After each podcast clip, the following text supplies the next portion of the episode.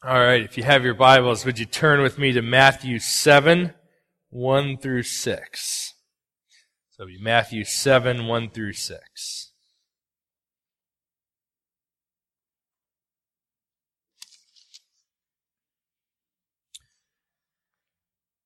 Judge not, that you be not judged.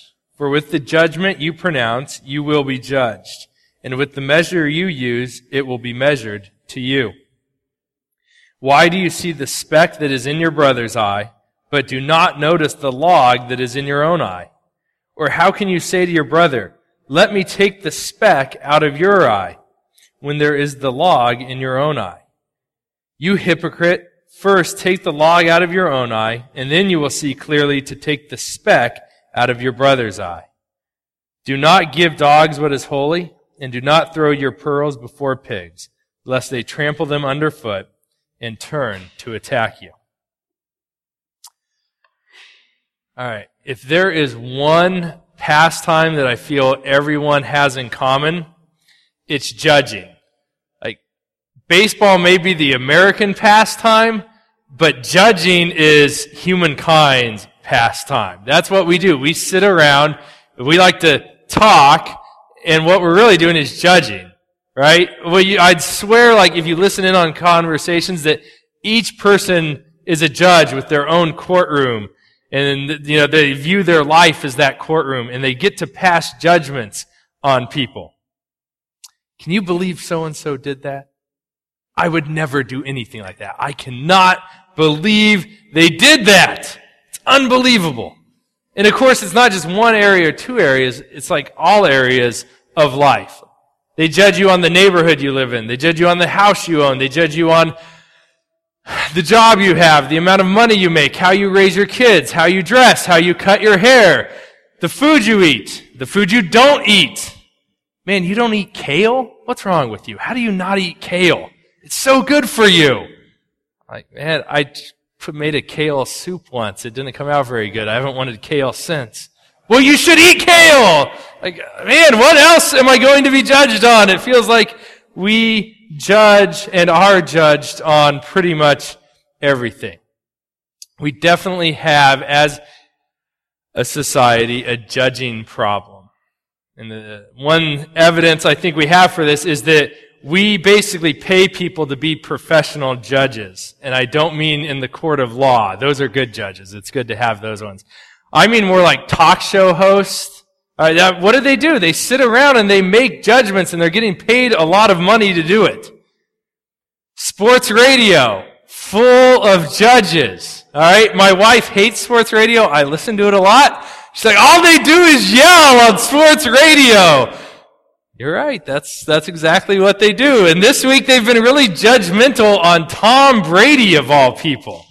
Like he threw one bad pass in the Colts game last week. Well, he threw a couple of them, but one in particular, right at the end of the half, when he, it was an interception, never should have made the throw. But they're going off about this all week long.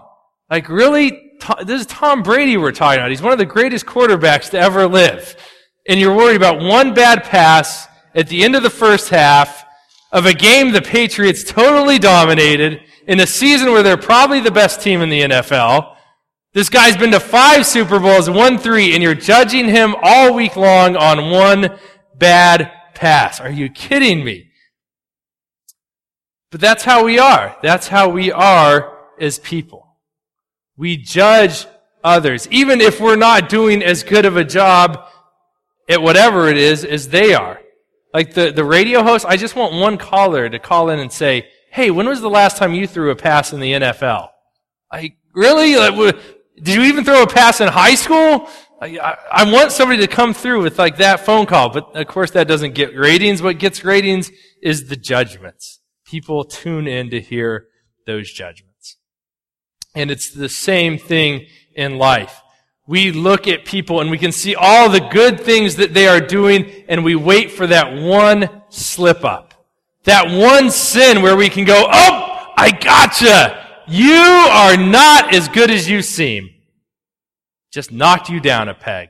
Now I feel better about myself. That's what we do. And Jesus comes right at this attitude. He says, stop judging. Do not judge. It's not our position to put ourselves in the place of judge and to start judging and condemning other people. All right, I don't want us to take this verse too far because it often is. Right? People want to point to this verse and use it as an excuse to live however they want and not have anybody say anything to them about it. And that's not what Jesus is getting at here. But I've certainly been on the receiving end of those conversations where I've gone to somebody totally in love and said, look, you probably shouldn't be doing this. This is not good for you. And what do they come at me with? Don't judge me. How dare you judge me? Aren't you a Christian? Jesus said, don't judge. How can you judge me? That's not what Jesus is saying here. He's not saying don't ever point out sin. In fact, you'll see later on in Matthew that Jesus actually does the opposite. He says, hey, you should be pointing those things out to your brothers and sisters. Why? Because you love them. You don't want them continuing on in sin. But what he doesn't want us doing is condemning people in our hearts, looking at them and going, you filthy sinner, look at what you're doing. How dare you? Who are you? Look at you. That's the attitude Jesus is coming against. He does not want us to have that attitude in our heart towards people.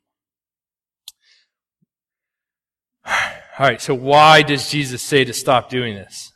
I thought this was really, really the striking moment. He says, so that you will not be judged. But in the same measure that we judge people, we are going to be judged. That should make you stop and think for a moment.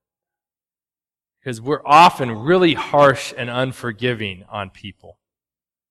And Jesus isn't just pointing to, oh, that's how others are going to judge you, although that's certainly t- true. Others judge us often how we judge them.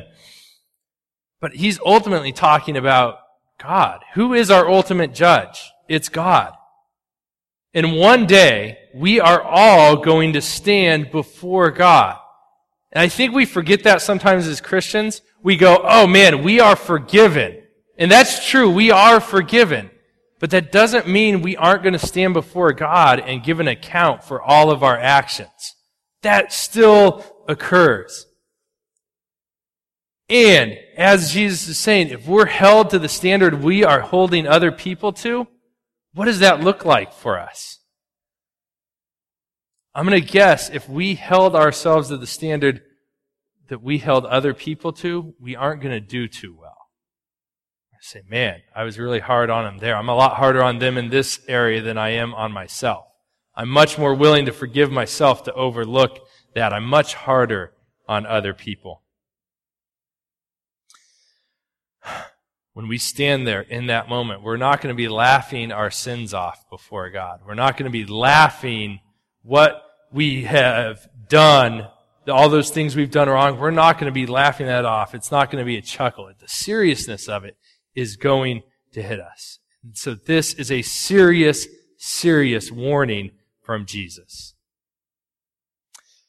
Now, good orators like Jesus was, they know how to bring like a bit of humor to a situation that's, that's really heavy, both to lighten the mood a little bit, but to help drive the point home even better. And that's what Jesus is doing in this passage. He gives a really humorous illustration, if you think about it, to show what it's like when we are judging other people in that manner. We read verses 3 through 5 again. Why do you see the speck that is in your brother's eye, but do not notice the log that is in your own eye? Or how can you say to your brother, let me take the speck out of your eye when there is the log in your own eye? You hypocrite, first take the log out of your own eye, and then you will see clearly to take the speck out of your brother's eye. All right. So think about that picture for a moment, right? If you have this big log coming out of your eye and you're trying to go up to someone and take the speck out of their eye, what's going to happen? Like, this is a good slapstick comedy moment, right? Here, let me help you with that. Dunk, dunk. You're going to hit them with that log. It's, this is a moment uh, that is a bit of, of levity to the situation, but it's driving the point home. That's what we're like when we have all these problems of our own and yet we're trying to nitpick at other people. We all know the person and we've all been the person who has way too many of their own problems going on at a certain time. And we're saying, hey, you, why don't you do this this way or you do that that way? And we've all been on the receiving end of that where, you know, someone who you've seen how they live their life and they're coming at you and telling you how to live yours and you're going, what is going on? Like you have more than enough problems. Why are you coming at me? In college, one of my roommates and I, we were both into cars. And we liked fast cars, and if, if I'm honest, we like to drive them faster than the speed limit um, allowed us to. And uh, this, he owned one of those Eagle Talons, and I don't know if you remember these Eagle Talons, but they were very short, boxy cars. They came with all-wheel drive and a turbocharger, and these little things would scream. And so one night we're out in his car, and we're doing a hundred down the uh, residential street. Way too fast, right? Way, way too fast. And I'm just sitting in the passenger seat enjoying the ride because I'm a dumb kid. Um, you know, I'm like 19. Anyway, a couple weeks later, I'm driving and I'm doing like, I'm, we're in our neighborhood again. I'm doing 45 and a 25. And my roommate goes, you know, Dave, you really shouldn't drive so fast in the neighborhood. Excuse me? Like, are you kidding? Like, I was just in your car. We were doing 100 down this same street, and you're telling me I shouldn't be doing 45? Oh my gosh, what's going on here? I didn't, like, that was not a well received correction. I was pretty, he wasn't wrong. I shouldn't have been driving 45 and a 25. But still, I didn't take that well because he'd been doing over double that a few weeks previous man, that is not gonna have, that's not flying with me here, bud. But in telling you that story, I have to admit that I'm, I have the same problem. Like, when I get in my car, I should don like a judge's robe and get the gavel and one of those like white curly wigs because man, when I'm driving, this is, this is one thing I struggle with. I'm judging the whole way. I'm driving along, I'm like, you are only doing 50 in a 55 and you're in the fast lane. You are a bad driver. Judgment number one. Judgment number two, now we're in the school zone. You sped through the school zone. Bad driver. Judgment number three is coming up with the guy who, you know, the, the light that's yellow but really was red and he went anyway. I'm like, bad driver. This week, I'm sitting at a light and uh, this one car had been held up and as he's being held up, you know, the light turns red and he goes around it and goes anyway. He ends up going anyway. And I start to get mad at him. And then I realize like three lights back, I'd done the exact same thing. I got held up. I was the second car back and I was like, man, that light was orange, we'll call it. All right. And I went. I went. And here I am judging the guy for the exact same thing I just did. I had a, and still have a log in my own eye. I cannot judge you guys on driving. I can tell you that much right now. That's a log I got to get out of my own eye. Now, unfortunately, that happens in, in a lot of situations in our life. It's not just driving, but in many areas. And it happens in churches a lot. And it's a major complaint that's leveled against the church in general. That it's full of a bunch of judgmental hypocrites.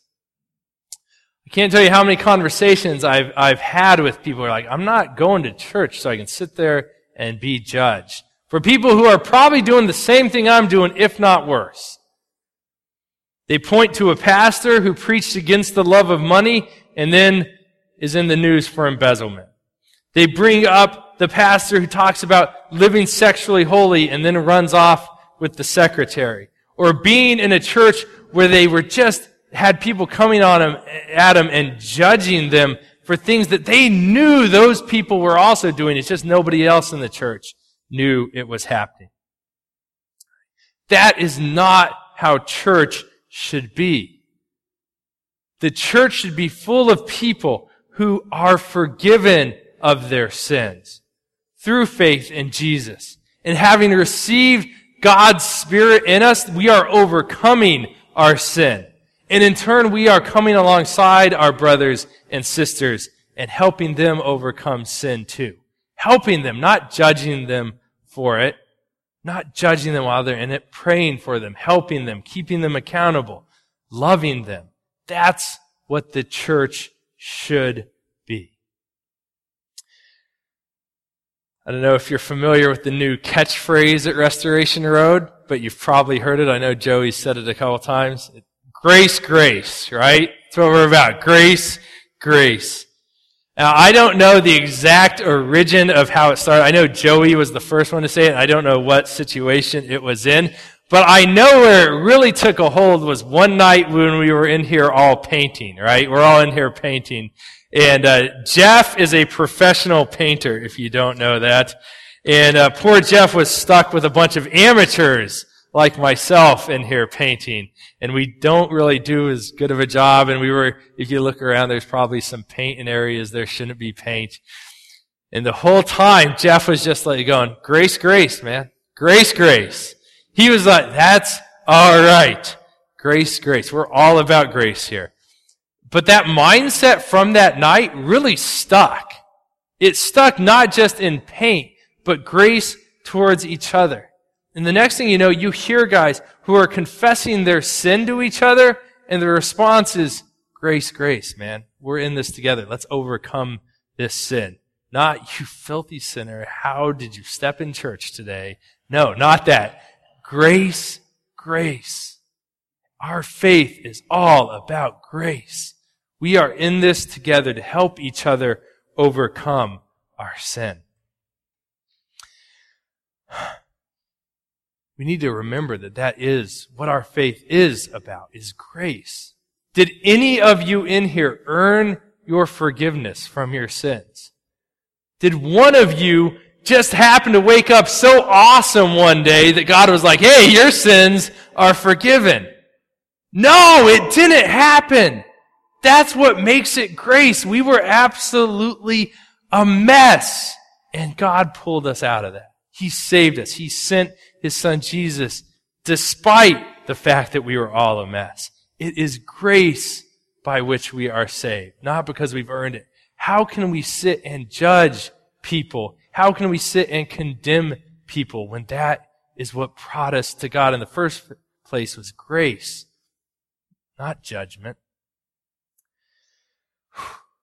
See, when we aren't wasting our time passing judgments on other people, we can instead be helping each other. We can make sure that log is out of our own eye first because we're not wasting our energy making judgments on everyone else. And then we can also come alongside our brothers and sisters and help them. Help them so that we are leaving behind those things Sin is not good for us. It's never good for us. We can help each other leave that behind. All right, the, the last verse of, of this passage seems a little, uh, I don't know, disjointed or out of place, but it actually applies really well to this situation. And I'm going to read it once more. It's Matthew 7, verse 6 It says, Do not give dogs what is holy, and do not throw your pearls before pigs, lest they trample them underfoot and turn to attack you. I really think what this is pointing at is that what we just talked about, it works great within the context of our church.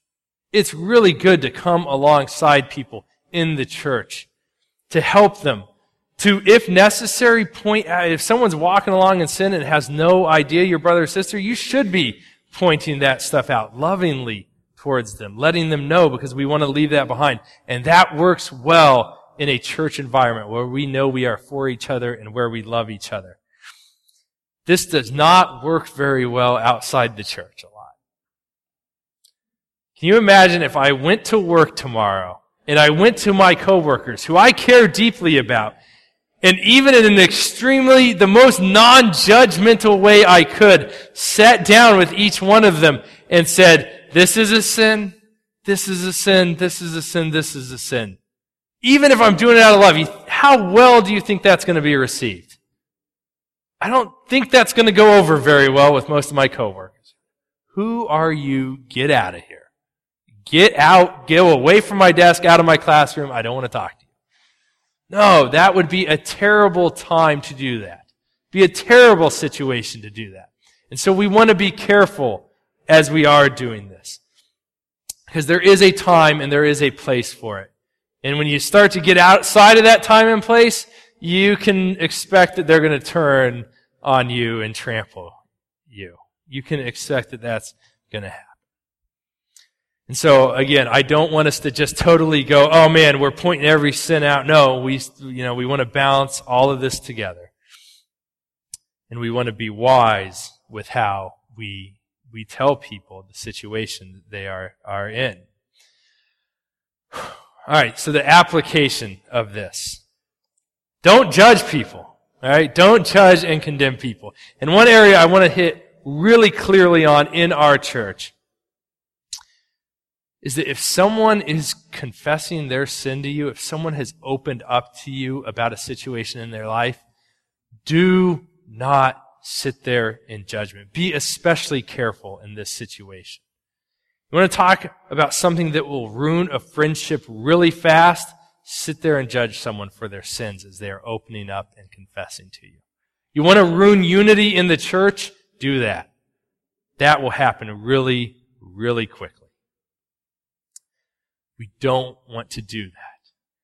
If you've seen Silver Linings Playbook, uh, there's a scene. So you know the two main characters have mental health issues.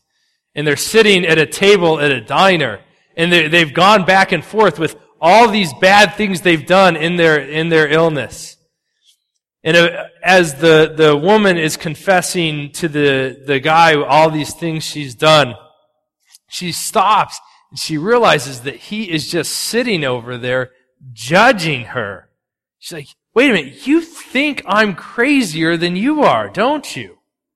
He's like, well, yeah, I do. And, uh, you know, everything goes off the table and it's a, a big scene and a big mess. And of course, anyone from the outside goes, no, he's got plenty of problems of his own. That's how we are when we judge people as they're confessing our sins. We have our own. We've only been saved by grace. Who are we to sit there and judge them and go, you are a worse sinner than me?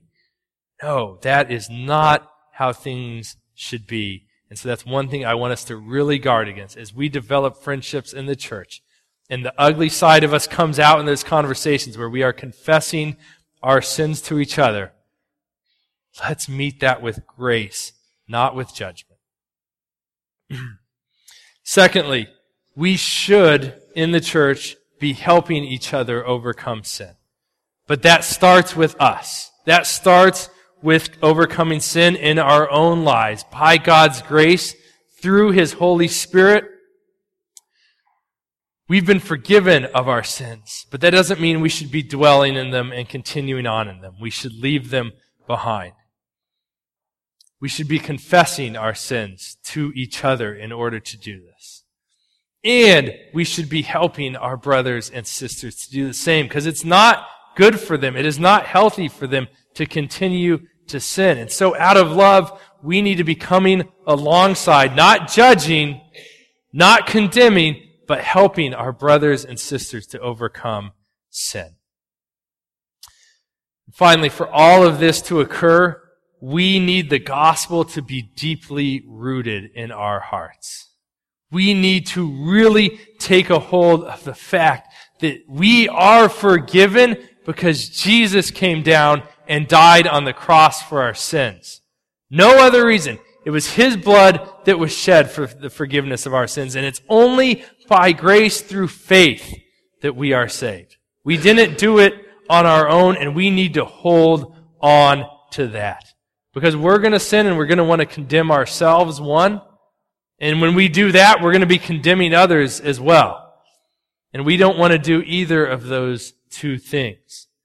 We don't want to be in that situation. So we need to grasp the gospel deeply and cling to the forgiveness we have in Jesus and extend the same grace that we've been given to our brothers and sisters.